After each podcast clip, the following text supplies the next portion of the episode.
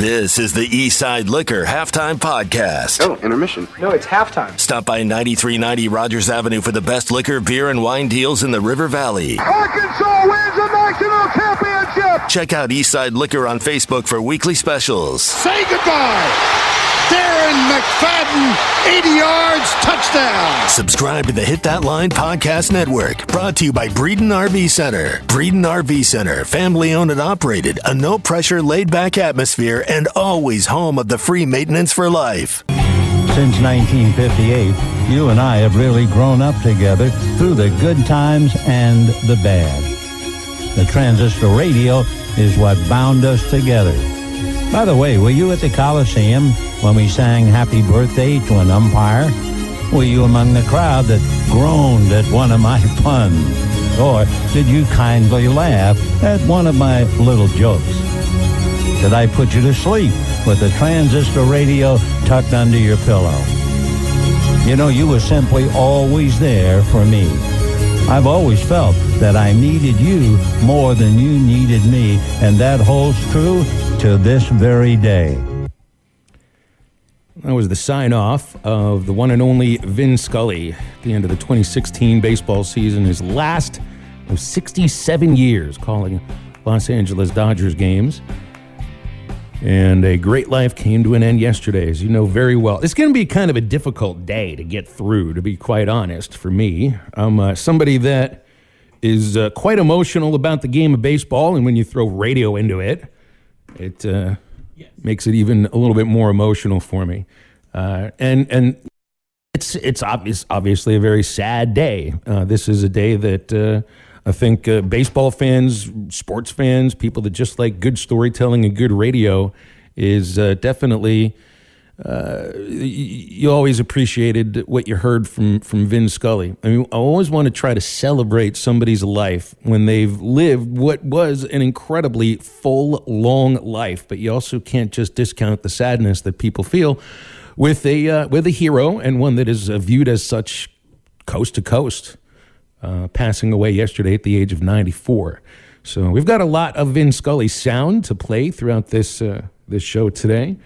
And if you got any memories, I know I'm talking to a lot of Cardinals fans, a lot of Cardinals fans out there. I know you don't like the Dodgers.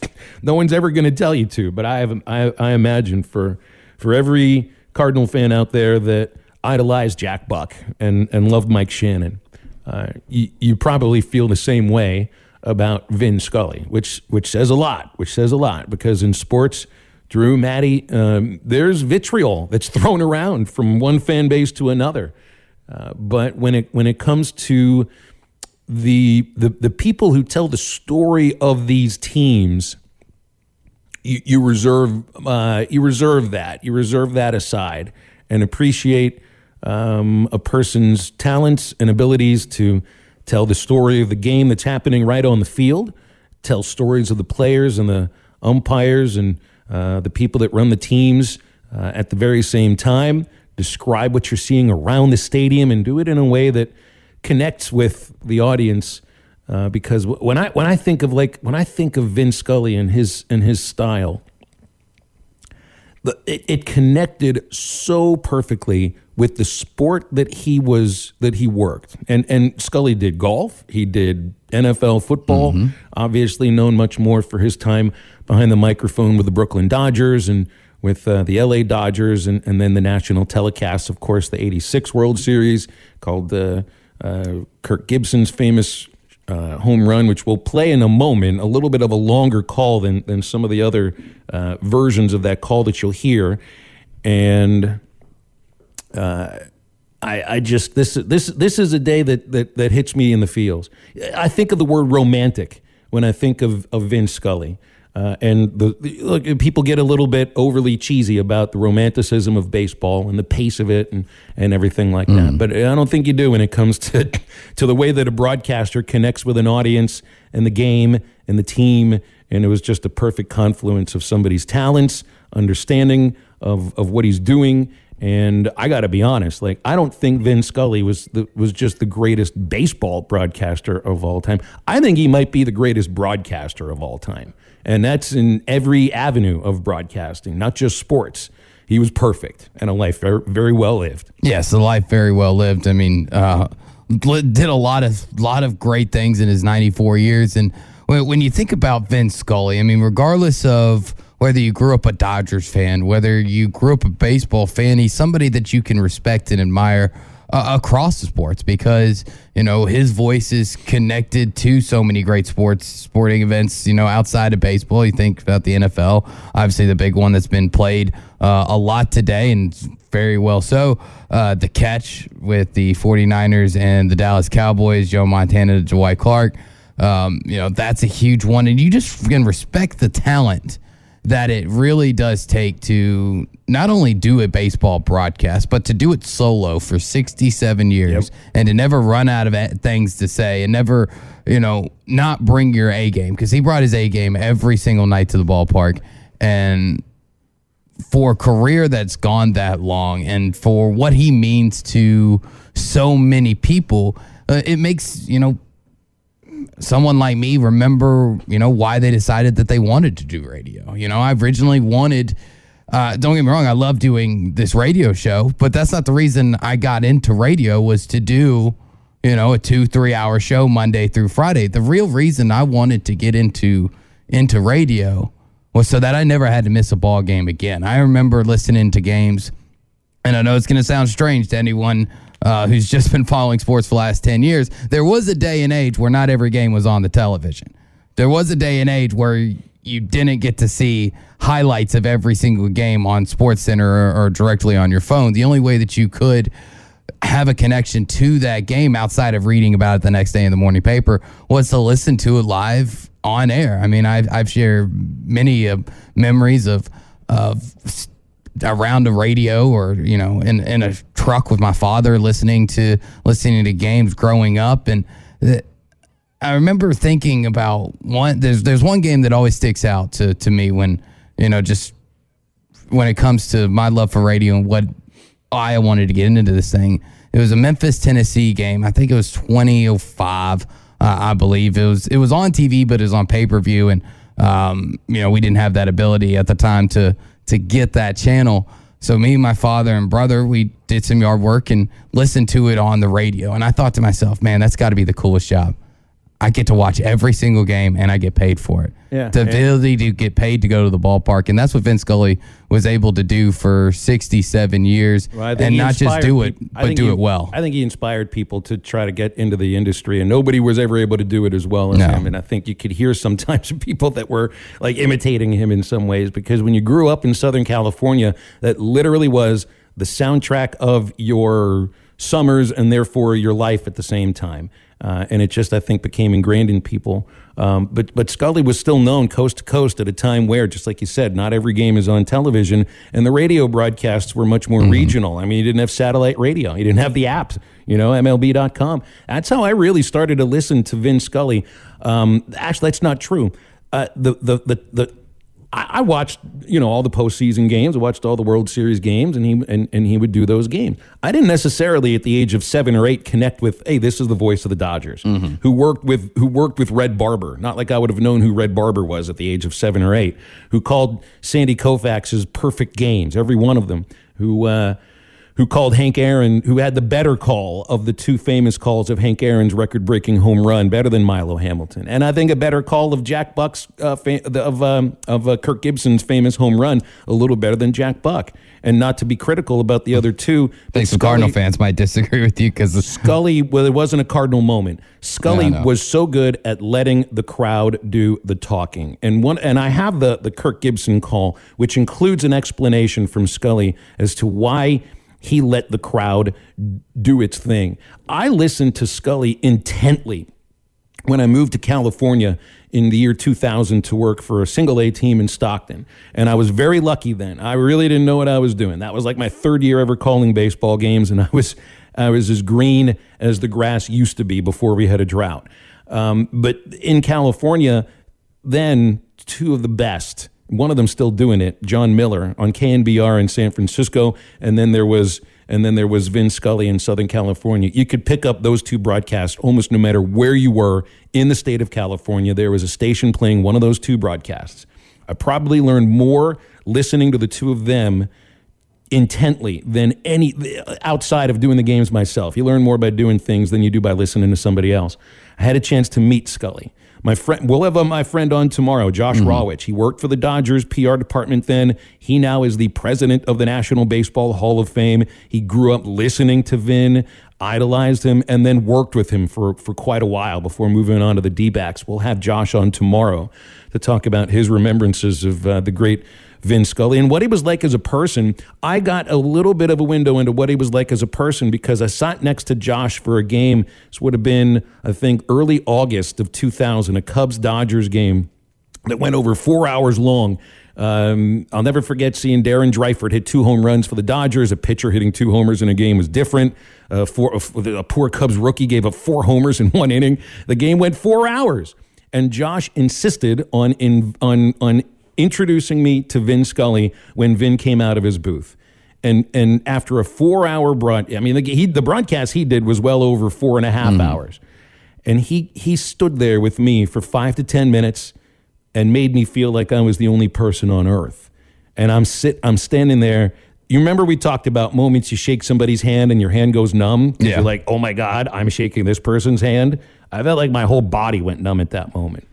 And, and he was as gracious as you could have ever expected somebody to be, where he probably just wanted to go home and go to sleep after a four and a half hour broadcast. But I think that was the sort of interaction that hundreds of thousands of people um, were lucky to have with with Vin Scully uh, throughout his lifetime, and I think that goes to the to the very end because you know he was he was just very he was gracious and great at what he did. He knew it, but there was no ego there whatsoever. 877 377 6963 if you want to get on halftime. I do have this this call from Kirk Gibson's home run. You hear you hear the call and it's it usually that people just boil it down to like the famous 30 seconds. Mm-hmm. The she is gone and and and that's it. I got a the 2 minute I got something over 2 minutes here. Over 2 minutes because there's a setup, there's the call, there's the silence and the crowd and I've got an explanation of, of, of what Scully does, why he lets the crowd do its thing on an interview that he that he's that he sat down in 1990 with David Letterman. We do have a caller on hold, so let's take the phone call and then we'll have a break here. Um, Mason has called halftime and doesn't sound like you're interested in talking Vin Scully, but we'll talk basketball, I guess. So what's up, Mason? How's it going, guys? Doing well. a little sad today. Yeah, yeah, it's a sad day for all sports fans. You know that that one hits home for a lot of people, including myself. Um, I love the MLB and I watch the Dodgers quite a bit, and there won't be another one like him for sure. That's but, uh, absolutely uh, correct, wanna... and there shouldn't be. Let's not try to make somebody just like Vin Scully because there's only going to be one. But what you got? Exactly. I mean, I just want to talk a little bit about the. I know football is rolling around and everything, but it seems like everybody's talking about that, but I just want to talk about uh, the basketball team. Um, I just had a question. I want to pick your guys' brains on, you know, obviously our star players, Jordan Walsh, Anthony Black, and uh, Nick Smith are going to do, you know, a lot of the, the heavy load, but who's going to be that guy that comes off the bench that helped us out, that's going to help us out a lot like Trey Wade did um, throughout that stretch in the um, in the tournament. I just mm-hmm. want to know who you, who you guys like and on kind of the dark horse player wise on who we're not expecting to, you know, have a breakout performance season that's going to help us. Man, I mean that's a really good question, and I think they're trying to figure that out right now. Really, I mean, it's if it's about figuring out what the seven or eight or maybe mm-hmm. nine man rotation is, it feels like there's too much talent on this team for just a seven right. player rotation. To be honest, here, yeah. Uh, as far as like who's your like glue guy off the bench is going to be, I, I don't really even know which, where to, where to take you in this because we don't know who the starting five is going to be yet. But maybe like a like a, a Mitchell, you know, a guy that's going to protect the rim. Uh, I don't know if he'll start on a game by game basis. Uh, but when I thought of Trey Wade, like he defended well, mm-hmm. he rebounded really well, he was a good passer, right. and every once in a while he dropped like 12 to 15, you know, like he did in the Sweet 16. You know, maybe maybe maybe Makhel Mitchell is, is that sort of player, but I think they're still trying to figure that out. Uh, you know, maybe this uh, this European tour uh, is, is is is one of those moments, these four games that'll help figure things out for them as far as that's concerned. the guy that I've been you know, pretty high on for for a while since watching things about him and uh, you know Arkansas native Derrian Ford. I think he's going to be a, a, great guy off the bench. I, I, don't really see him being you know a Trey Wade or even even the year before a JD Notae, but maybe a, a combination of both. I think he can come in, get some points. He can be a real high energy guy, that guy that's not afraid to to use his body. I saw him when I was at practice last week. Saw him play really good high uh, intensity defense. Uh, if he can bring that type of stuff off the bench and kind of light that spark, I think he could definitely be that guy. And uh, ultimately, for the under, I, mean, I can't remember what's the. I'm drawing a blank on the on on the kid's name, um, but I think it's going to be who can ever create, give you that three ball presence, you know, because you look back at the team last year and it was one of the worst three point shooting teams, um, not just in the SEC, but in college basketball in general. The guy that can constantly put up threes is a guy who's going to stay on the court. And it's going to be interesting to really see who that's going to be. And that, that, that could be, you know, anybody from Anthony Black to Nick Smith or a guy that's further down the line. And right. it, it's killing me that I can't remember the dude's name because I watched him play last week and he had a really good stroke. I need to pull the roster up. That's uh, on me. Trevor Brazile. I hope you're not saying it's it's Ricky Council because I think Ricky Council is going to be one of your starters. Ricky Council's a starter. That's not who I'm thinking. Going to be of. one of your starters. And I think he can shoot from the outside. Too. I'll look it up during Brazile the break. can shoot from the outside. They're going to have a little more option as oh, far as uh, three point shooting. That's it, Joseph Pinion. He has a really good stroke. I think if he can stay above 35% from beyond the arc, he could be a guy that could get it done. Hey, Mason, we got to run. We're up against a break here. Appreciate the phone call. Thank you very much. 877 377 6963 to get on halftime. Clay Henry, bottom of the hour. Bill King, hour number two, and we'll come right back. It's halftime. Our partners at BetOnline continue to be the number one source for all your betting needs and sports info. Find all of the latest odds, news, and sports development. Head to the website or use your mobile device to sign up today to receive your 50% welcome bonus on your first deposit. Just use our promo code BLEAV, that's B L E A V, to get the bonus and get into the action. Bet online, where the game starts. Was a short chant, Pedro, Pedro, as they did in Boston in the 86 World Series to try and taunt Strawberry. And now they're doing it to Guerrero, hoping to distract him, hoping to upset him hoping perhaps to make him try too hard.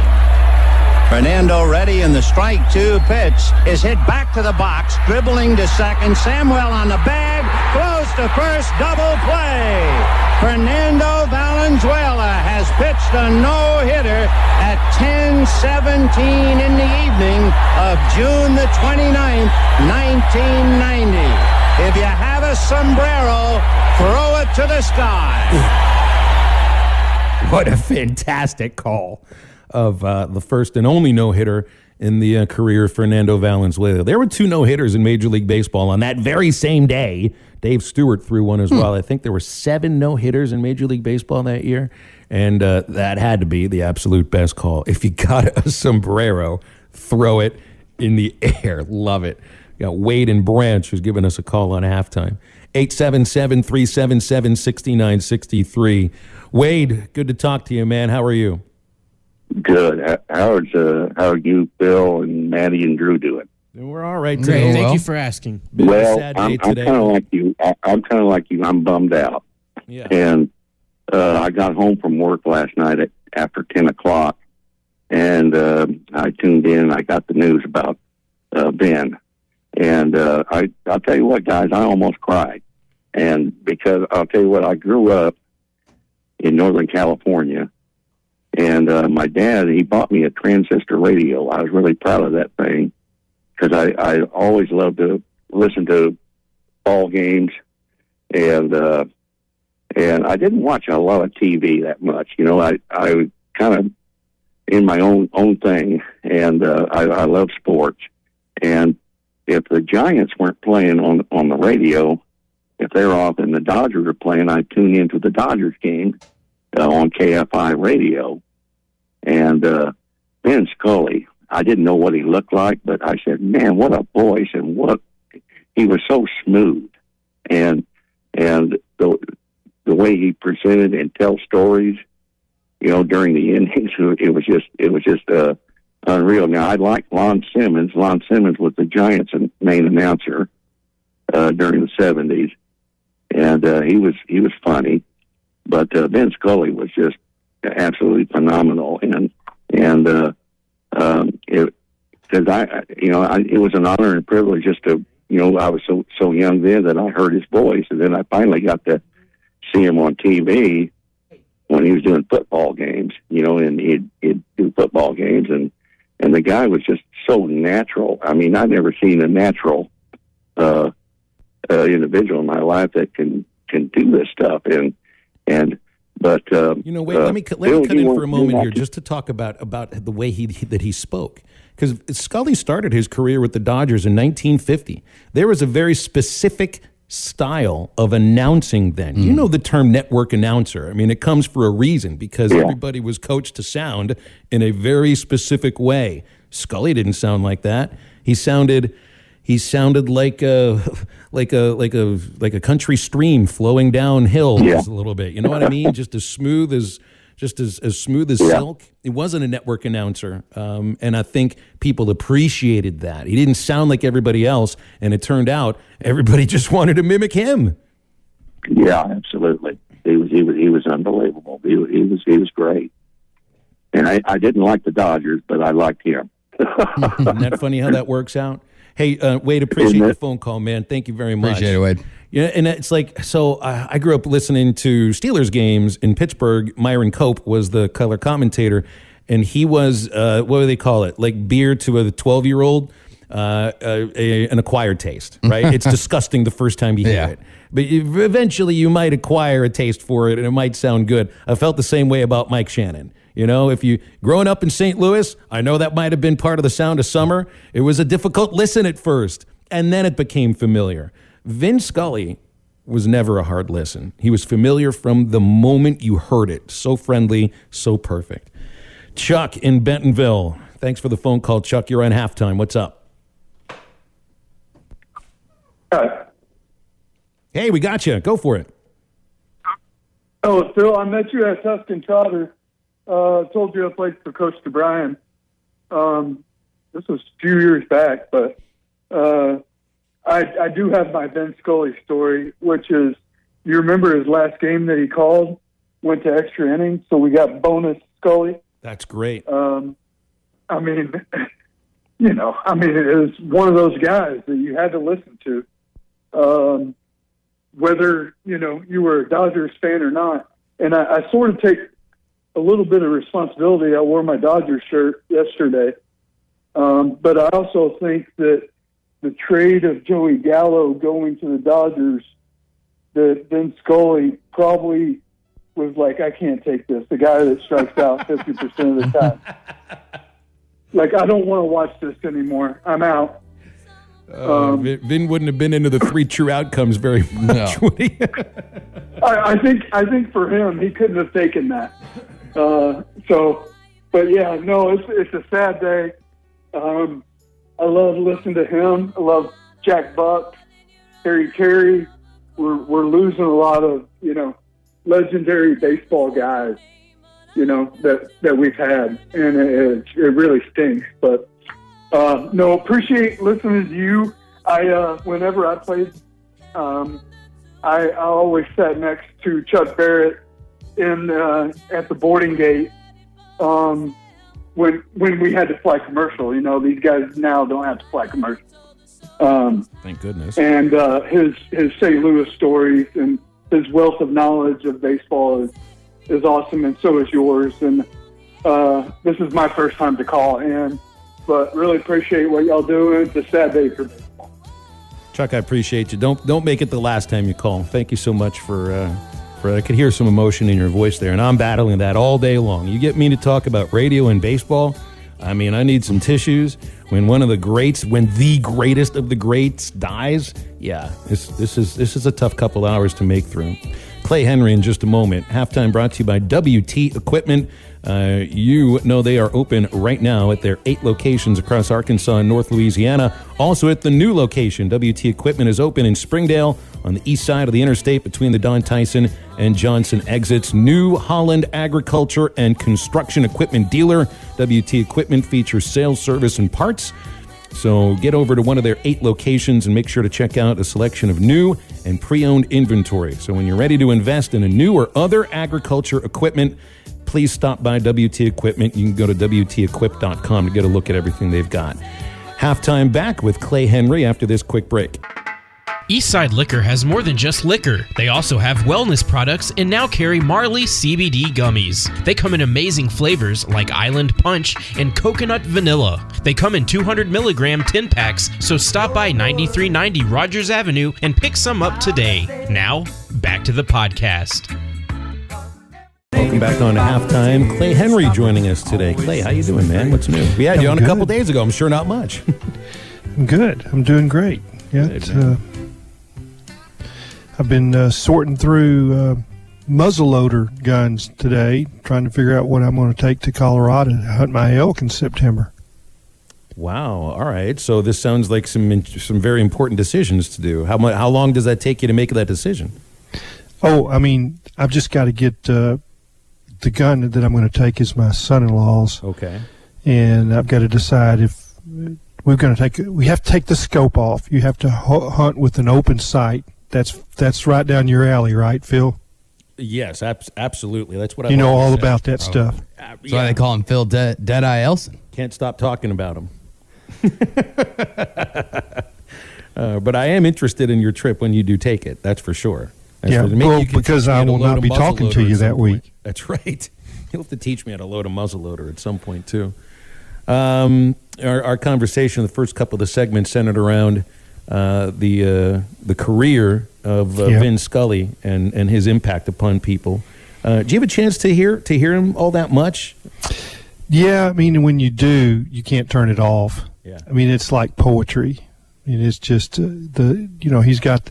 I'm not saying it's iambic pentameter, but it has a it has a lyrical ring to it that no one else ever has mastered, and it's just it was just a sweet way to call baseball. And Phil, there's there's a lot of good ones, and there's a lot of ways to do it, but there was only one Vin Scully, and it was, you know, they they talk about his great calls of you know of you know great moments, the drama, but it really didn't matter what game it was. You were going to get a story, and I'm a storyteller, but it's. Uh, and he had a way of doing it where it didn't inter- interrupt the flow of the game, or the flow of the game didn't interrupt him.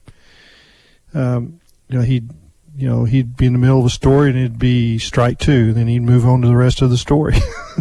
It's the ability to connect with people. You know, that's what communications are all about. And it's such a difficult thing to figure out, like how to do this in a proper way. You want to be yourself. You want to tell stories. You want to be accurate with everything you're doing. But sometimes it's just the way you are and the way that you talk. And I feel that, like, uh, a, a few days ago was the anniversary of, uh, of Paul Eells' death.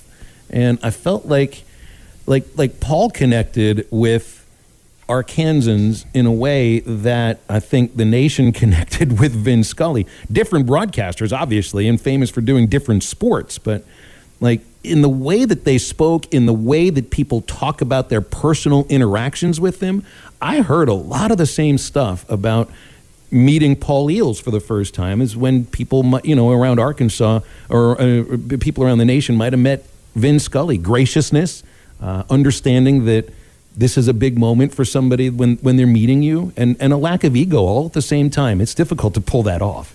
Well, I can remember when, when Paul first moved to Arkansas and immediately made a connection with my dad and Harry King and Jim Elder. And they played in a regular golf game. And my dad called me pretty soon after that, maybe the first or second round, and he says, This guy's different. And he says, I, I'm almost nervous that he's not real, that this that this is just a you know an act and because he says there's nobody can be this good all the time and he is and oh it was a few weeks later you know he said you know i've seen him in a lot of different situations about paul a lot of different situation, and he's the most genuine, good guy that there's ever come down the pike. And and he was right, but it it is. You can't believe that there's never a moment where he slips out of that. You know, he's always was always the same, and I'm sure Vin Scully is exactly like that, just as you said. And when you listen to guys like Vin Scully or, or, or Jack Buck or Harry Caray or, or uh, you know, so many of these legendary voices uh, of different colleges and MLB teams that they had some bit of like a poetry to them. And, and you also go back and you read some stuff from, from you know, the 50s, 60s, 70s. Uh, there, there was always a sense of poetry when it came to a lot of different types of journalism. How, why, why have we kind of lost that and, and gotten more of a to a straight to the point, not really have the flair that those guys used to speak and talk with and write with? Well, I don't know. And uh, I mean, I think first of all, in writing, that you don't come you don't come out of journalism school with that skill. It's not taught. Mm-hmm. They, there's the, they either have it or they don't, and you may develop a style later and become a different writer. And I think you know, you, but you kind of have to earn that the, the ability to just fall into that that writing style. That, but so there, you you write features, you report in from games, and then there's there's column writers, and there's the Jim Murrays and you know the Dave Andersons and those who I grew up reading, and their style, I'm sure, wasn't that wasn't the way they were as polished journalists right off the bat. And I think radio is probably the same way. I Phil, don't you think you have to kind of get comfortable in your own skin to Yeah. develop a style? Yeah, it takes a while. I I remember being You evolve, told- right? I was be, I was told by Mike Lange. I think I've told this story on the show before. Lange was the longtime Pen- Pittsburgh Penguins voice, who was who was wonderful at everything he did. And he told me this before I ever did, like a, a couple of weeks before I ever did baseball play by play by myself for the first time. He told me, "You're not going to know what you're doing for like six or seven years. Just pay attention, and you'll grow into the role." And there's truth to that, and that really frightens you when you first start up. I can't imagine. I never heard Scully like his first few years. I never heard him, you know, when he was with the Brooklyn Dodgers. Um, I can imagine that he didn't sound then, you know, as comfortable as he did, you know, in the '80s and the '90s. It had to take some time. just to be totally relaxed what he's doing and and you know chuck barrett's told me before you know like when i first got on radio he says clay you got to paint the picture i mean vin scully he was he was slow and methodical and lyrical in painting the picture and he did it i mean it wasn't just you know, he told you about the weather. He told you about the skies, you know, the shape of clouds. I mean, it, he he did all that stuff, and it was just just gorgeous, beautiful stuff. I think it's interesting. You think of like some of the some of the people who have been connected to one organization specifically, and Drew, I'll I'll push back a little bit about the idea of Harry Caray being poetic. I don't think Harry Caray was all that poetic. I think he No. was comedic. I think it was a different thing. Jack Buck wasn't necessarily poetic, but there was something in his voice that dictated an immediacy of what's going on at that very moment. He was great at what he did, but a totally different style than Vin Scully. Denny Matthews, still doing Royals games. It's, it's like 45 years he's been doing Royals games. And he doesn't sound like Scully does. He, I mean, he has a more of a gruff sort of an approach. Uh, they're all different. They're all different. But Scully was the one. The word mellifluous is the word I would think of when I'm ta- when I when I think of Scully's voice. Just like I said earlier, flowing water. Well, I I always just said he just had a sweetness to him. You know, the way he, he called the game. It just like, okay, just listen to this. You know, I, I know I've been in the car and, and he's been on um, a game, and I told my wife, I said, just this is the this is the real McCoy right here, and um, you know, it's like uh, you hear guys that that have effort in what they're doing in their style. Like I'm not an Eli Gold guy, you know, the Alabama, and it just seems like what he does in all of that, you know, uh, I guess you know, just spitting out the Alabama stuff, you know, the he- you know when he gets to talking about Bryant and all that, it just seems forced. It doesn't seem smooth, and but he's their legend. You know, he's the the Alabama. There's no no one that they can never fire him or anything. He's, He's actually I saw voice I, of NASCAR. I saw earlier today. Uh, Eli isn't going to be starting the season because of health issues. The Chris Stewart, who does baseball and men's basketball for the Crimson Tide Radio Network, will be filling in for at least the start of the season. I know Eli's had some health issues in the past couple of years, uh, but I don't ever think they necessarily took him off the air for a lengthy period of time. But I think this is a little bit different. I hope Eli's going to be okay. Uh, Yep. He is a much different style. There's no doubt about that. A much different style. But it, it's it's like he forces that style. Uh, you know, it's like it's he's squeezing it out of the tube a little bit. You know, like it doesn't flow like like Vin's style. Yeah, you don't want to have to force that toothpaste out of the tube because you know you can't get it back in. Can't get it back. 877 377 6963. If you have any remembrances about, hey, we'll take remembrances of Paul Eells too. Uh, I got some. I know you do. I know you do. We'll get to those in just a moment. Brought to you by The Fence Man. Great jobs available for fence builders or anyone with building experience at The Fence Man. You'll get great pay, and they offer a $500 sign on bonus to join the top fence building team in the state. That's The Fence Man. Got to apply in person in Fort Smith, 1213 North 32nd Street. The Fence Man is an equal opportunity employer. Much more halftime coming after the break, so stay with us. This is for the men who never settle, the ones who miss the fairway all day and still pull out the big stick, the type of guys who will always prefer to be behind the grill than in front of the camera, and the men who never let their friends forget about a high school nickname. This is the Lodge mentality. This is Twin Peaks. Who wants to settle for a single TV? With more TVs, bigger screens, plus our fabulous scenic views, there's more to watch at Twin Peaks. Third and three. The right side, possibly. Montana looking, looking, throwing in the end zone. Caught it! Dwight Clark! It's a madhouse at Candlestick with 51 seconds left. Dwight Clark is 6'4". He stands about 10 feet tall in this crowd's estimation. Yeah, Vin Scully also did plenty of football on CBS uh, before departing CBS for NBC Sports. You know, he was paired with Pat with um, John Madden for uh, a number of games and might have ended up being Madden's partner, but CBS chose Summerall over Vin Scully, and then he left to go to see, to uh, NBC. Oh, we got JW in London on hold here. He says he's got something we hadn't quite thought of about Vin Scully. Hey, happy You New got Time to J-Dub? y'all. Well, you know, I grew up in Northern California, and before I finally moved home to Arkansas. But I tell you what, for us, L.A. was like Texas. Anything associated with L.A. was bad. And what was funny about Scully was that even though you wanted to hate him because he was associated with those damn Dodgers, you loved him. You could not keep from listening to him, and you wanted to hear everything he said. And you're thinking you're not supposed to like this guy because he's with the dreaded Dodgers, but you love him. And then him doing football, yeah, that was like that was like icing on the cake. But anyhow, you know, my daddy was a Cardinal fan, so I didn't the main radio or TV in the house. If the Cardinals were on, I had to find a secondary one, and I could always find Scully someplace doing doing what he does. Anyway, thank y'all.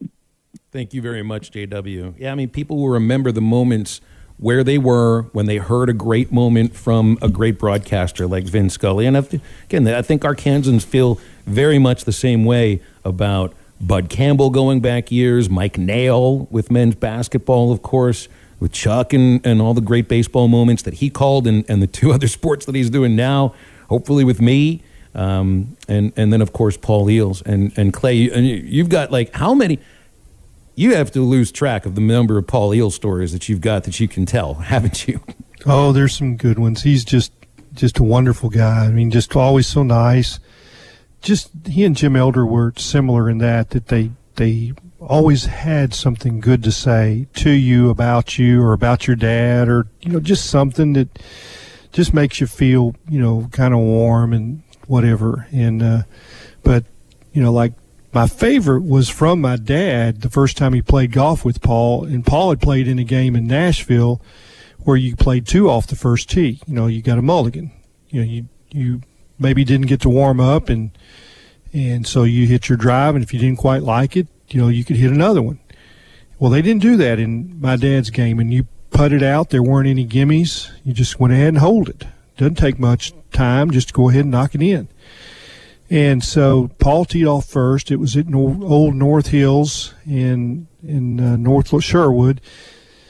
And he teed off, and it was kind of down the left side, maybe trickled into the rough, but it wasn't bad. And so he reached in his pocket for another one, and my dad said, "Wait a minute, Paul. Are you going to play or are you going to practice?" and Harry and Jim are just rolling on the, the tee, just just laughing. And you know, Paul put that ball back in his pocket. and He says, "I'm playing Orville." so that's that was it was real golf with my dad. You changed the rules, it ceased to be golf. But that's a story on really both of them that they. Paul loved telling that, and uh, there's there's another one. Keith Jackson told this at. Uh, this involves my dad too at uh, Paul's service. In that, uh, no, maybe this was Ray Tucker, but uh, it was a Razorback basketball game in uh, you know, in wintertime, you know, the heart of the winter. And it was a morning game, and they both decided they could get back to Little Rock and Malvern, you know, by just leaving right after the game. And so they did and busted it over the mountains, you know, on the pig trail. And anyway, this is a this is a story from a trooper uh, who stopped Paul Eells for speeding. You know, you know, it at Cass. That's the the little valley between the mountains, and uh, you know there was some icy sp- patches on the bridge, and the trooper pulled Paul over, and Paul gets out of the KATV station wagon and he slips on the ice and falls down, and the trooper's trying to help him up, and he says, "This makes my day." I'm helping Paul Eells get up. This is just wonderful. In 15 minutes, I helped Orville Henry get up when he fell on that same little icy patch when I pulled him over. So, neither one of them got tickets, by the way. Oh, but a story to tell for this trooper for the end of time, that's for sure. Yep. Clay, appreciate you, man. Looking forward to having you on uh, next week as well when we move to. Uh, hey, we should hours. have fun, guys. Absolutely, yep. we will. Clay Henry, always appreciate. Have more time for stories. Yeah, yeah. Two hours. Whole extra hour of it. That's right. 877 377 6963 as we get over to the hump in the second hour of halftime on a Wednesday. Don't go anywhere. Why do people do business with First Western? Because First Western builds relationships with all of their customers. They partner for the long haul to help you with your financial goals over all seasons of life. First Western is prompt, responsive, and they deliver with quick answers and on time loan closings. When is the last time your banker called you? You are looking for a high level of service and a financial partner who will listen and respond, try First Western. For more information, visit them online at firstwestern.com. Member FDIC, equal housing lender. Hey, and welcome back into our studios for hour number two, halftime on a Wednesday. So we're on the downslope towards the weekend. And we got you for the next 60 minutes. We'll have a college football conversation with Bill King at the bottom of the hour. Later on this afternoon, Sam Pittman will have the first of eight visits with the Arkansas Sports Media. Uh, this will be a preview, of course, of what uh, practice will look like over the next month, but he does have seven other availabilities that are scheduled over the next uh, 30 days or so. Of course, all of the assistant coaches, including the coordinators, will meet with the media once each. Each of the position assistants will have uh, a couple of their uh, players from that position group that meet with the media as well once throughout the month. And so we'll have plenty of Sam Pittman sound for tomorrow.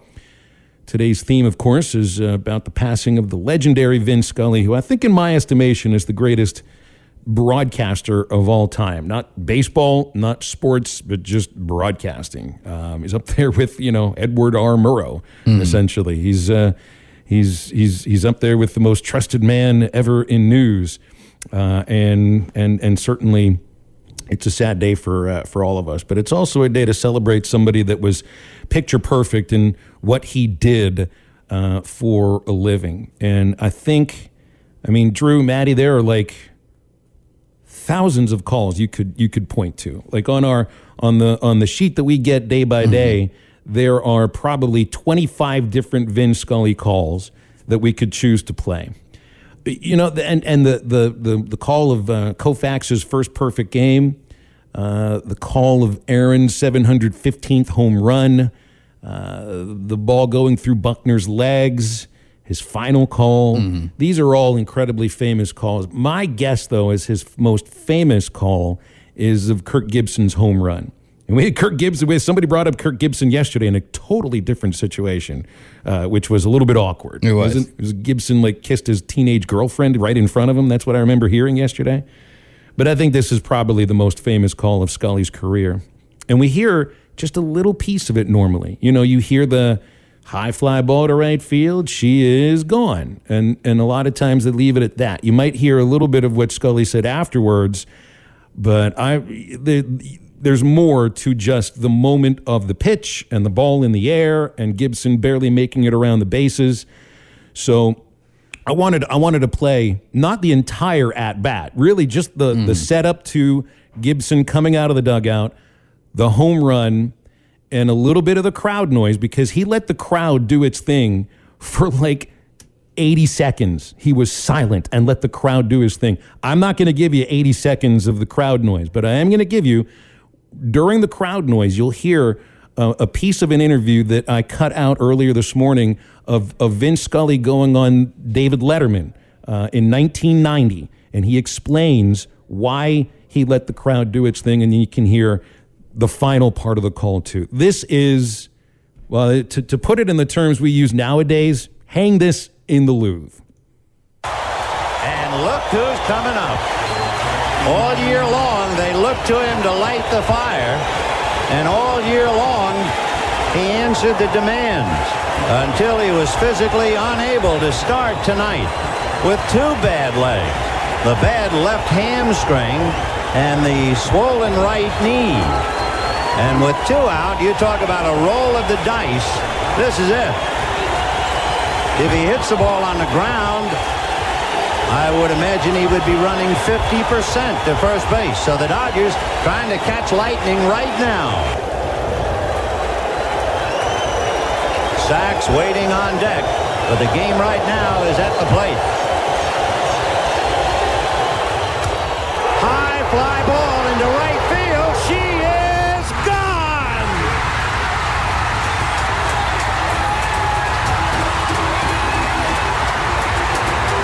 When Gibson hit the home run, uh, it was a tremendous emotional experience, and luckily, I didn't have to say anything. I mean, I just shut up and let the crowd go crazy until I calmed down because there's an animal magnetism about a crowd. It rubs off on you. It gets you all worked up. In a year that has been so improbable, the impossible has happened. And now the only question was, could he make it around the base paths unassisted?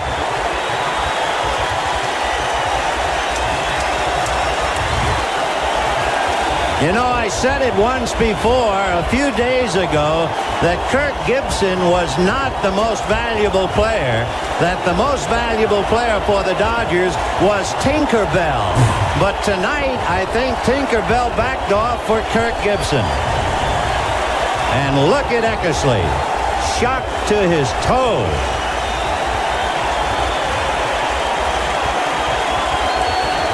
They are going wild at Dodger Stadium. No one wants to leave. the, the call in and of itself is four and a half minutes long. I cut it down to about two minutes and 10 seconds. It's four and a half minutes of the single greatest radio call, I think, in the history of professional sports. It was absolutely perfect.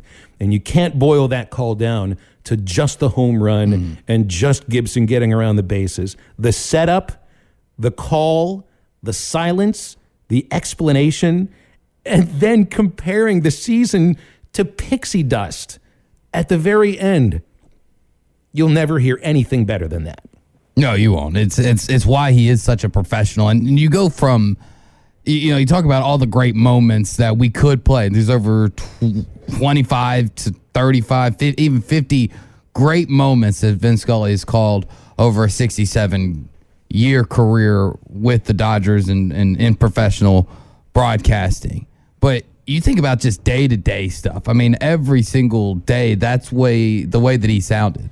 you know, I'm obviously get a lot of Orioles stuff on my Twitter, and I was listening during the last break to the last time the Orioles played out in in LA was 2016, Vin Scully's last year, and just to hear an, a, a call of him calling Manny Machado uh, three run home run in the fourth inning still sends shivers up your spine. I mean, that's what I think we all aspire to do is to be that type of guy, that type of broadcaster that not only people welcome into their homes, but truly, truly love and love to listen to and and get goosebumps when they do listen to them. You know, it's it's it's that type of professionalism, that type of talent.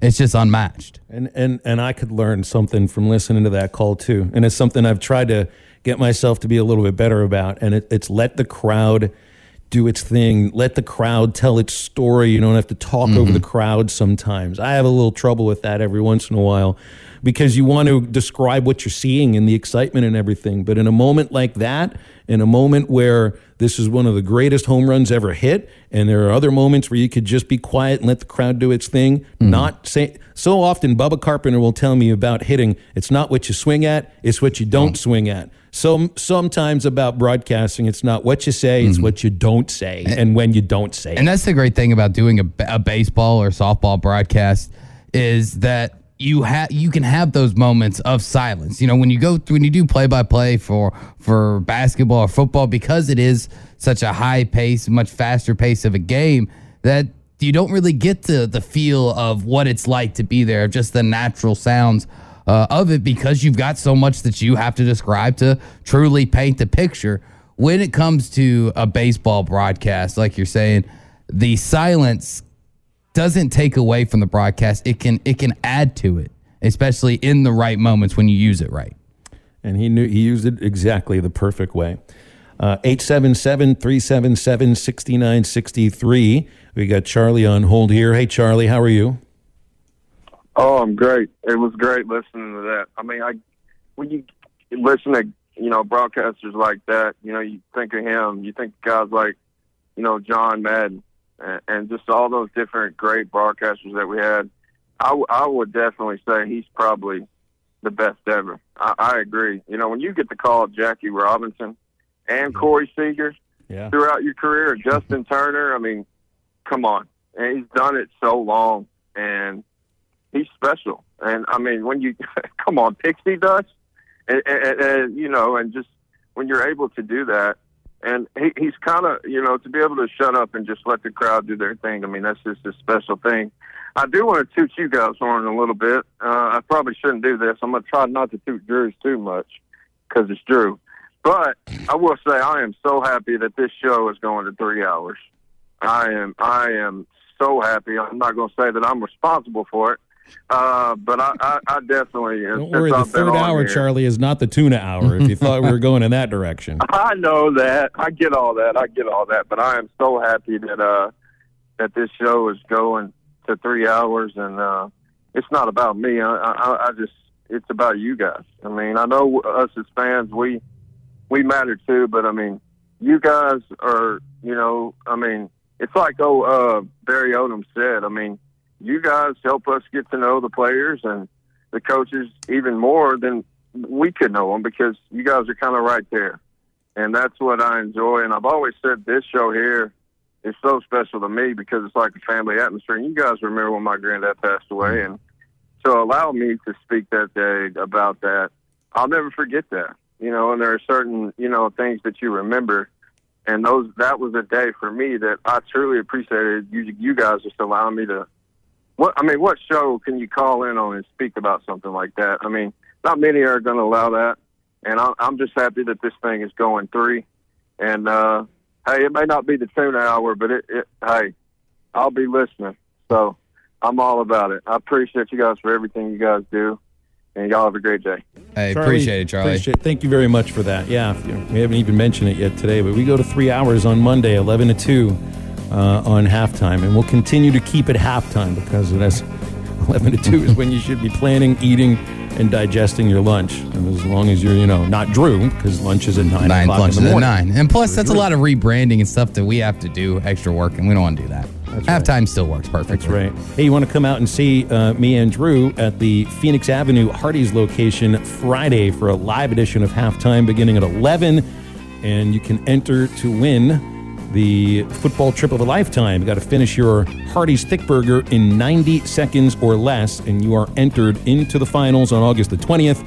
And the winner gets tickets to see the Chiefs and the Titans on November 6th in Kansas City. That's uh, Friday. Drew and I will be at the Phoenix Avenue location, Hardee's in Fort Smith. Back with more halftime. Guys, it's all about confidence when it's time for sex. Am I right? Sometimes stress, anxiety, or just a bad day can affect your performance and ruin the fun and passion for both of you. But don't worry, BlueChew.com is here to save the day. Blue Chew is a unique online service that delivers the same active ingredients as Viagra and Cialis, but in chewable form and at a fraction of the cost. Blue Chew tablets help men combat all forms of ED. Because Blue Chew is an online prescription service, there are no visits to the doctor's office no awkward conversations, and no waiting in line at the pharmacy. And it ships right to your door in a very discreet package. The process is simple sign up at BlueChew.com, consult with one of their licensed medical providers, and once you're approved, you'll receive your prescription within days. The best part, it's all done online. Blue Chew's licensed medical providers work with you to find the right ingredients and strength for your prescription. Blue Chew tablets are made right here in the USA and they prepare and ship direct, so it's cheaper than a pharmacy. And here's a special deal for our listeners. Try Blue Chew free when you use our promo code BLEAV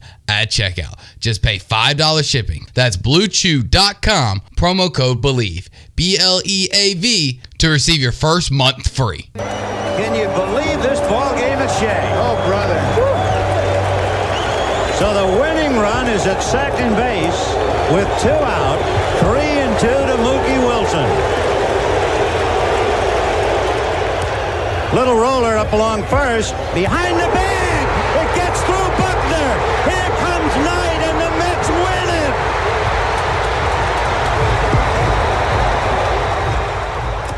And another great moment called by Vin Scully, Game 6, 1986 World Series. That was definitely for JT in Hot Springs, who's very upset with two calls I've played today uh, Drew and Maddie, because JT is a Cowboys fan, mm-hmm. and we played the Dwight Clark catch, Montana to Clark, NFC Championship game, and now another thing that JT is a fan of, the Boston Red Sox, gets the treatment of the very same way. And yeah, that was dedicated to you, JT. So I hope you were listening at that moment. All for you, buddy.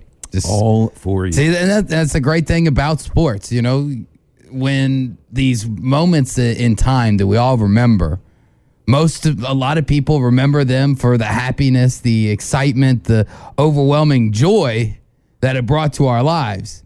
But on the flip side of that that coin, that's a moment most people hate. A lot of people hate because it's yeah. a moment that locked them brought us a lot of sadness and, and tears. Well, you can at least agree that it was a great call, it was. a great moment, and get over it, JT. I mean, you've won three world championships on, since then. It's like forty break. years ago. Give me a break. The Mets haven't even won a world championship since then. You got three, so I got the world's smallest violin for you. As far as the Cowboys thing, don't worry. They're the most valuable franchise in American sports, and isn't that what matters? I think so. To ownership, maybe. I mean, they've got a really nice practice facility, great stadium. I mean, Cowboy Village that's going up around the practice facility. And yeah, it, it's it's pretty cool looking. Now the trophy case is getting a lot of dust on it and hasn't been opened in a while, but you know that's not the thing that matters anymore. It's all about the flash and can they do the flash in Dallas? Well, we'll we'll find out in a, in a little bit. Red Sox, uh, they they could still contend. Uh, trading deadline yesterday, and our Cardinals fans, um, are you pissed? Are you upset that you didn't get Soto? That you didn't uh, package all the top prospects, uh, potentially like it seemed the Padres did. You know, Mozeliak said we put a we put a, a package together. Their package was better than ours, mm-hmm. and they ended up going out and shoring the starting rotation instead of getting the big bat. So you know, you get Jordan Montgomery from the Yankees, Jose Quintana, uh, and Chris Stratton from the Pirates. Stratton out of the bullpen, so yeah, you got a couple of dynamic hitters, um, and and maybe maybe there's a, a, you know a guy or two in that lineup that can wake up out of the slumber.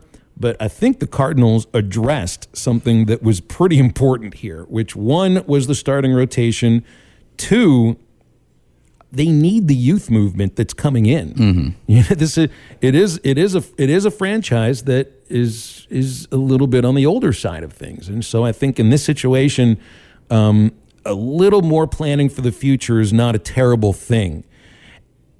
And they're still, I mean, they're two games in back of the Brewers. Drew, I say like it's all about getting into the tournament, but when you're playing in the worst division in the National League, maybe the worst division in baseball, you got a chance to win that division, get a better draw mm. theoretically. So maybe maybe for the Cardinals it is about winning that division and not necessarily just getting into the tournament and having a better starting rotation. I think helps them go. bit- I wouldn't say like a long way towards winning that division, but it's a step forward. It is a step forward, and you're right. And even John Mozeliak is right when he, you know, made the statement. You know, getting getting to the postseason and getting the opportunity to get to the World Series. I don't think anybody's going to uh, claim that we're built to be a World Series club today. If we get hot, we can play with anybody, and hopefully we get hot. Now that is a true statement. I'm not going to deny that but you don't really like that that's your front office's plan going forward is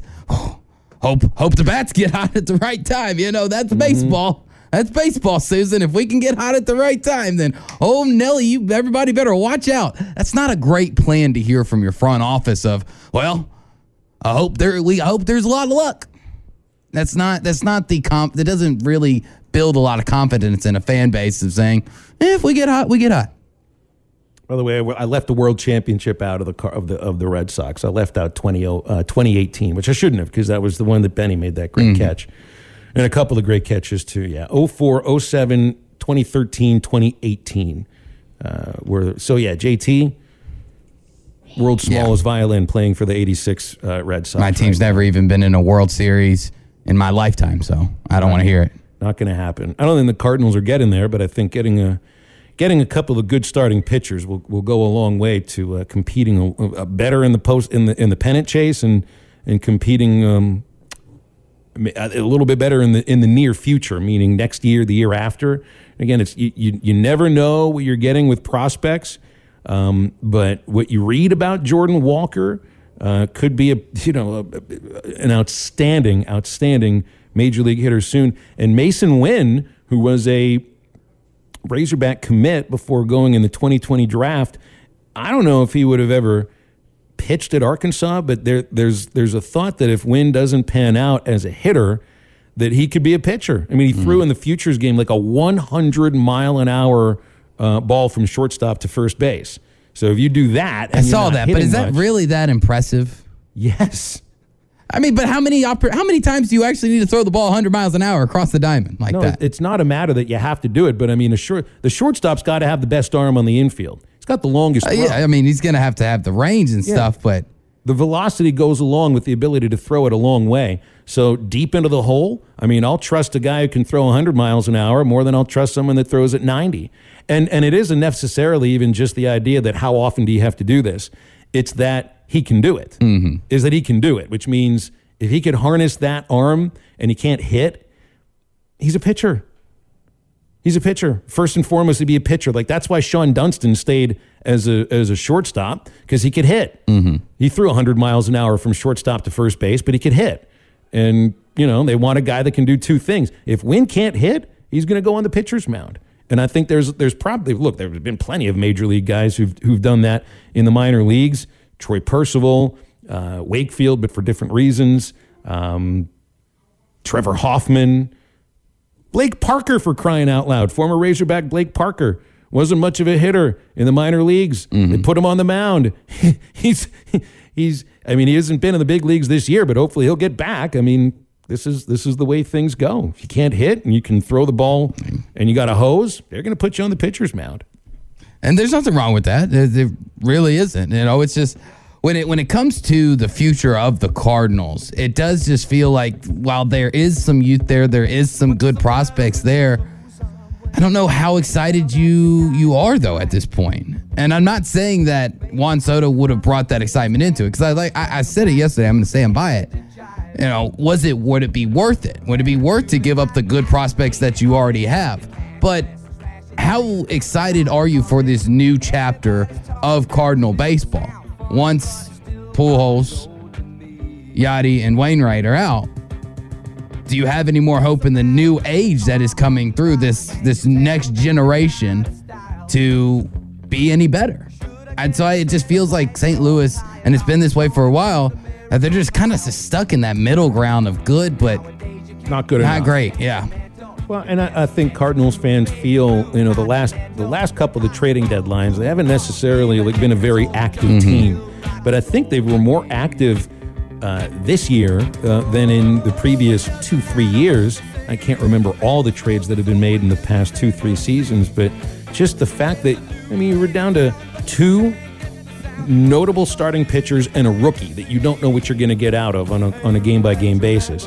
And, and now you've brought in two pitchers who've been incredibly good this year. One on a bad team with Quintana and the Pirates, and the other with Montgomery, a tall lefty.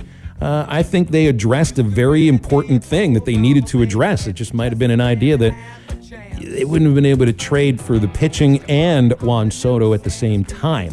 And for the Padres, man, I mean, is this really mortgaging the future? Potentially. It is a little bit mortgaging the future, but that'll all rest upon whether or not they sign Soto to a long term deal and whether or not he's going to be a two year rental player. All right, we'll take a quick break here on halftime and joined by Bill King uh, after the break to get into some college football. Uh, but also want to remind you what's going on uh, very soon in Branson, Missouri. Starts tomorrow, goes through the 13th. It's the Cal Ripken Majors 70 World Series. Uh, this is a, a great tournament featuring some of the best players from Mexico, Japan, Canada, Korea, and the United States. Uh, and this tournament lasts from August the 4th through August the 13th in Branson. And uh, they've got a great uh, complex of you know, youth baseball fields that look like major league fields. So it's certainly a lot of fun to go look at the fields. It's even better when they're playing baseball on them.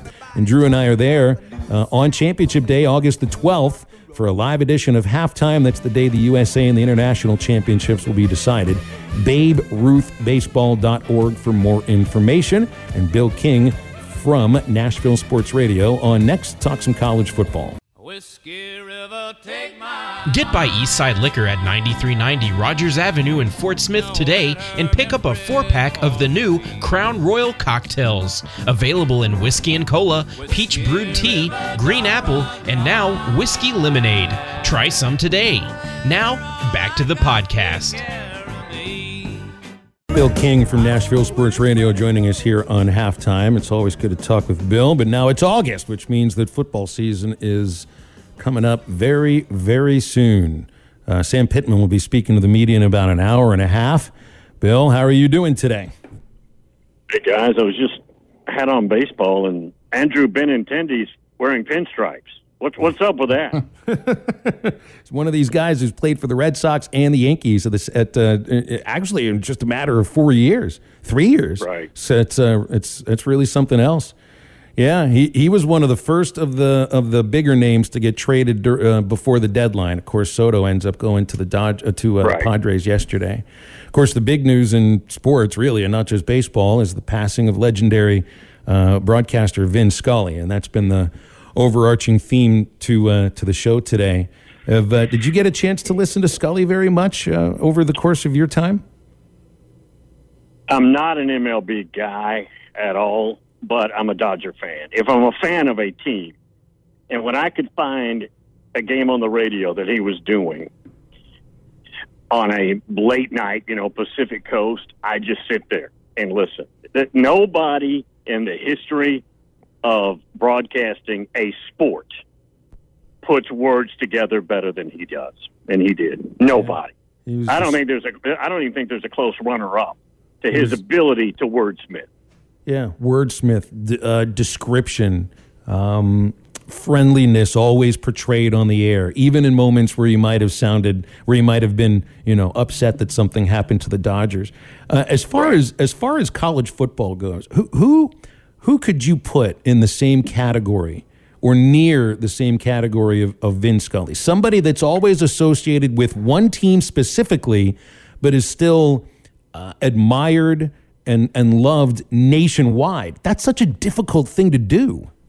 Well, Now you're talking about attached to a team. Really, the fan bases don't know much about the other guys, play-by-play guy. The best ever to me now, and he's not at all style-wise like Scully.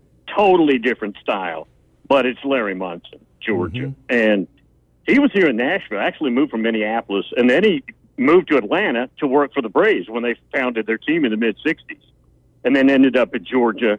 Actually, got into it with Milo Hamilton, and that's what happened with the Braves, who apparently Milo's reputation as a get along guy is not real good. So they had a falling out. But that 1980 Buck Lynn Scott Florida call that I've been playing for years on my show is is the most iconic college produced call I think ever in college football. Now I'm biased because I, I knew Larry all those years, but I don't think anybody came close to him. Bill, I, I didn't. I never knew anything about a Larry Munson versus Milo Hamilton thing, but I know Hamilton. I oh, mean, I met oh, the guy. I met him. He he and Harry nit. Caray hated each other. He was basically run out of Pittsburgh. The writers and the media hated him there. He settled in in Houston, where he became a legend. But yeah, Milo wasn't the easiest guy to get along with. Apparently monstrosity of an ego, and he, didn't like Larry at all. That that broke them up. Now I don't know how much time they spent together, but I know you could get them if if if God rest his soul, Larry was still around. He probably wouldn't be real kind about that. yeah, probably not. But now that we are getting into to college football, two of the biggest uh, conversations will will obviously, and one of the biggest conversations will be uh, who's going to be under center. And there's a lot of question marks uh, around the SEC, especially um, in the SEC West. Think about you know A and M's battle and, and Ole Miss, uh, and, and then e- even LSU. Which out of those three, which uh, and heck, bring in Auburn with Calzada there too. He hasn't fully won the job. Um, which quarterback battle is most intriguing to you out of the SEC West? I think it's got to be LSU because Brian Kelly's new and they've got a bunch of quarterbacks. You got a transfer from Arizona State. They got Walker Howard, Jamie Howard's son. He's a legacy five star recruit. They got a freshman who played a year ago who's very, very good. And they've got a veteran who's been there forever and gets to play when he's healthy, but he's never been healthy much. They're going to have to sit through that. They may even, it's not Brian Kelly style, but they may even play two of them if, if, if need be. Brian Brian is really hard on quarterbacks too, and he and he meddles more on the offense than the defense. Mm-hmm. That one's going to be fun to watch. It, it definitely will. And also just looking at, you know, the SEC in, in general, I, I don't know. I can't believe, I don't remember if we've asked you this question, but with Clark Lea and his comments from SEC Media Days a few weeks ago about, uh, you know, give us a few years, Vanderbilt's going to be a great program. Is there actually any sight of that happening, or are we going to just see the same old Vanderbilt this year? I mean, is there any actual hope around that program? Well, it depends on who you ask the poll question to, but I'm I'm an expert on this. The answer is no. You, you can't have any hope. You can't recruit. You can't transfer portal. You can't get people to transfer to Vanderbilt. First of all, the academic department probably wouldn't take them. Mm-hmm. That'd be your first problem. And nobody with talent's going to transfer in there. You, you have a stadium that high schools fill better than that stadium. And when an opponent from the SEC comes, they overwhelm the stadium. They overtake the whole facility. It's it's a big mess. Now they are building a bunch of facilities and doing all this pretty stuff, but all you're doing there is is trying to catch up with everybody else who has facilities. It's it's a big mess. Clark Lea, look, Clark Lea's from here, and he, he I don't know if you guys know this, but he played baseball at Belmont first, and then transferred to Vanderbilt to play football as a walk on, and he did a really good job defensive coordinating Notre Dame, and he was at Wake Forest before that. He's a good coach. He's just in a place where you can't win. I want to go back to something you'd mentioned um, a moment ago about Brian Kelly. You used the word meddle. Meddles in the offense a little bit. So if you're Mike Denbrock, who's his new offensive coordinator, obviously, you know, he hires somebody that he's like, look, I might get involved in some things over here. Yeah. Is this a, I mean, is this a bad thing, Brian Kelly, meddling in the offense? Because usually No. the word meddle doesn't mean very good things. Yeah, it is. It, it's not an attractive term, but here's the point: they were together before. Denbrock was at Notre Dame with him, and uh, so they know each other. And you, to to to return with Brian Kelly to go to LSU, you would have to have vetted your past experience with him. And Brian can be a really charming guy, and he can be an angry Boston guy with a Boston temper. You can get either one. The, the, the thing about him is he's a brilliant football mind. And now that he's got his hands on a job like LSU, and it may take him a couple of years to just weed through everything. He, I would be shocked if he doesn't do big things there. Mm-mm. I would be floored.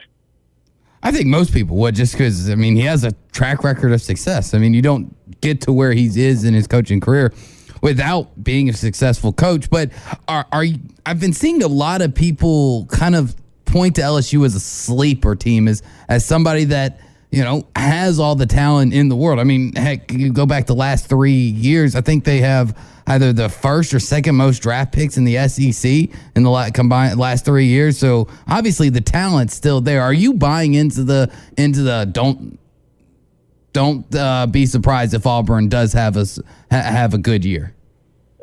You mean LSU? Or I mean, sorry, LSU. I'm, I don't know why I said Yeah. Auburn at the end. I, th- I mean, I think they can go eight and four. Maybe, maybe if everything went well, nine and three. I don't think there's enough personnel to be a threat to an Alabama's roster or a Georgia's roster if they played them. I don't think they're there yet. Uh, but I think they're eight and four, good nine and three. Th- their main problem is going to be the offense. They've got to sift through those quarterbacks, like we talked about. Uh, they have the Kayshon Boutte kid, who's a star receiver. Cannot lose him. Cannot lose him. Offensive line's been a little spotty as well. That's got to get better. Defense ought to be really. Their defensive line is a bunch. It's not Clemson. Clemson's got the best D line, but it's it's. I'd say it's a top ten D line.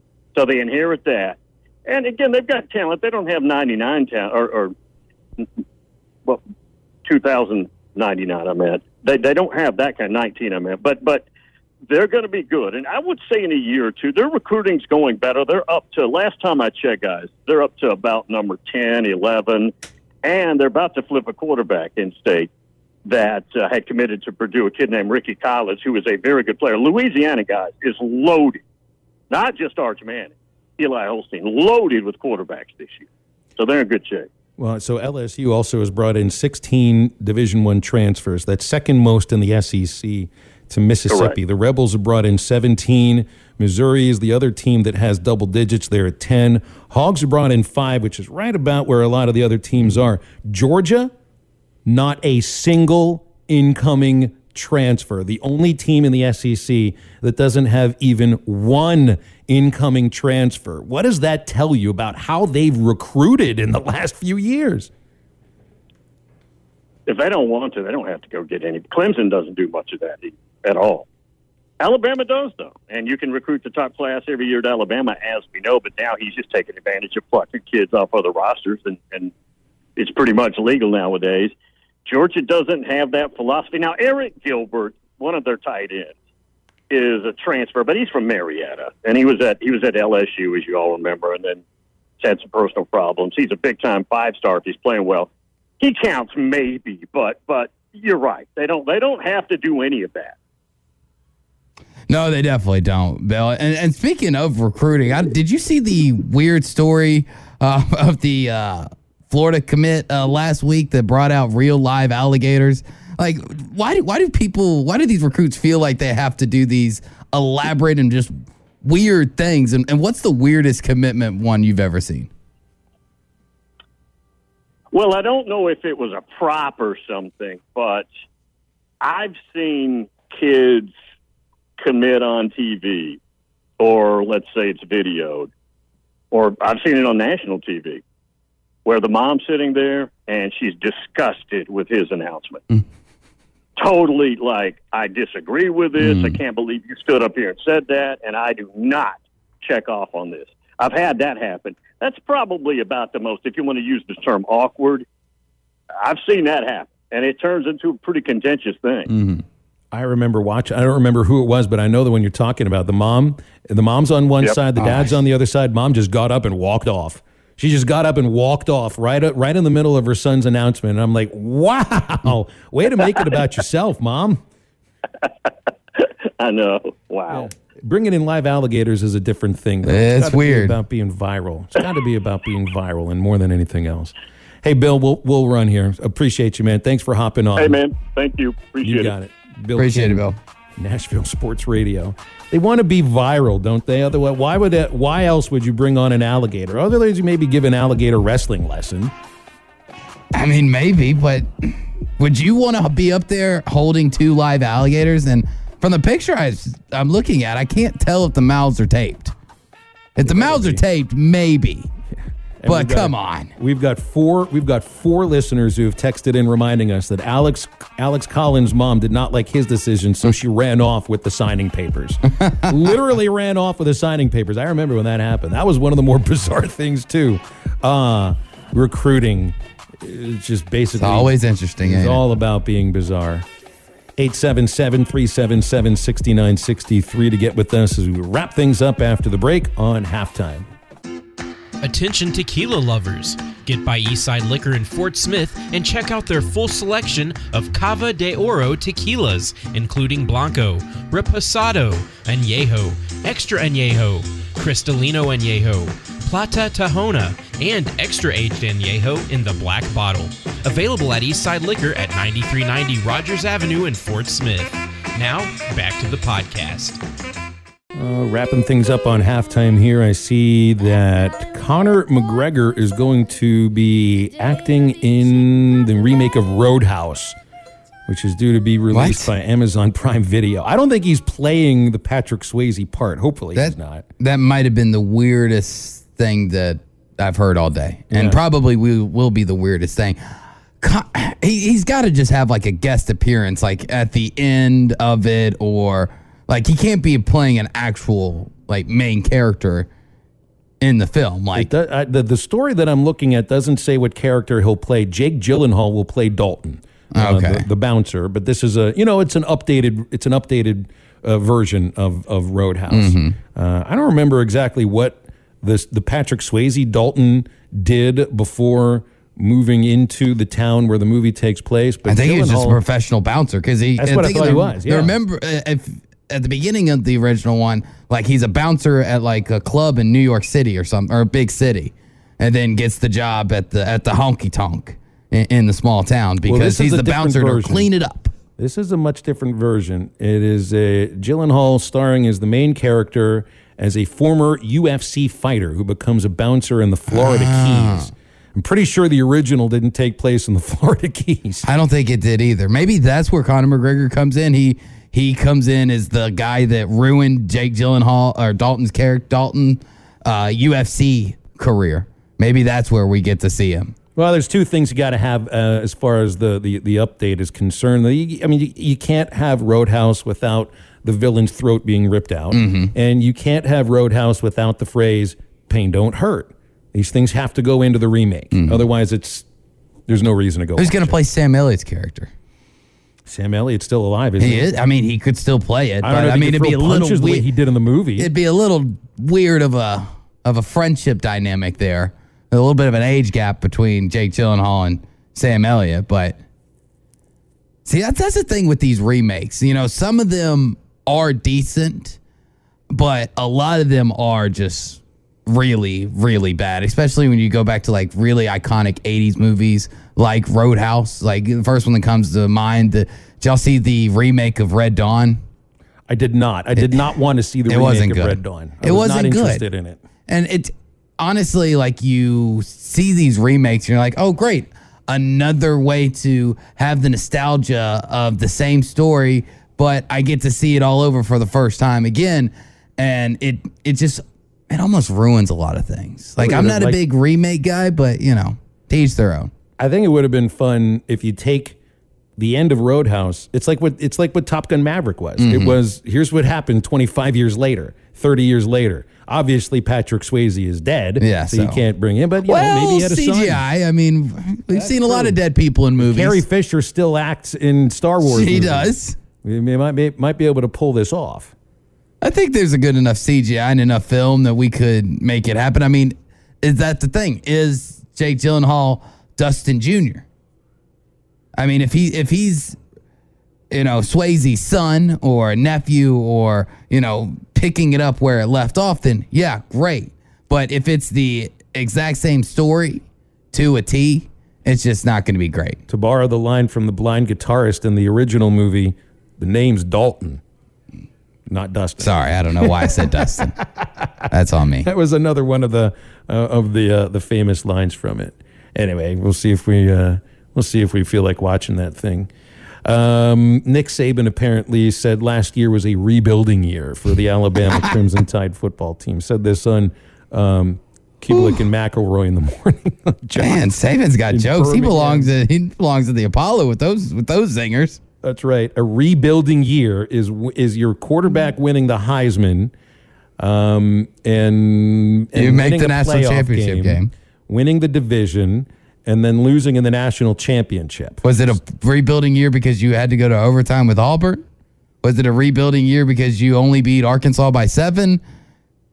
I mean, that that's absolutely laughable. I mean, uh, you know, I've been critical of Nick Saban and some of the things that, he said, and oh, especially when it comes to fair and balance, the, the new phrase that he loves to throw out, and then he's now a pioneer for the little guy. He's a pioneer for the have-nots. Even though he knows he's a have, he wants to make sure the have-nots don't get left out in the cold, like which is absolutely ridiculous. Now you're going to come out and tell me, you're going to tell me that last year was a rebuilding year.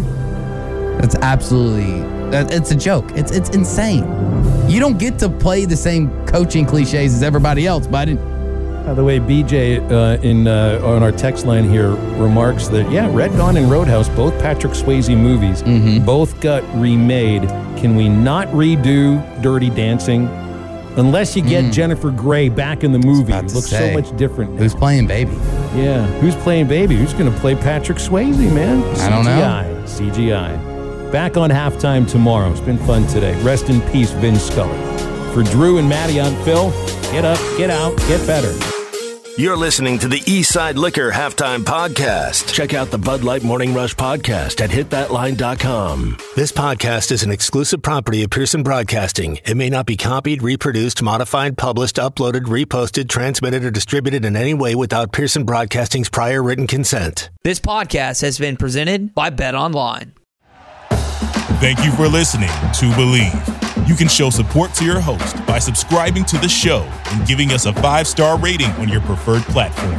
Check us out at BLEAV.com and search for B L E A V on YouTube.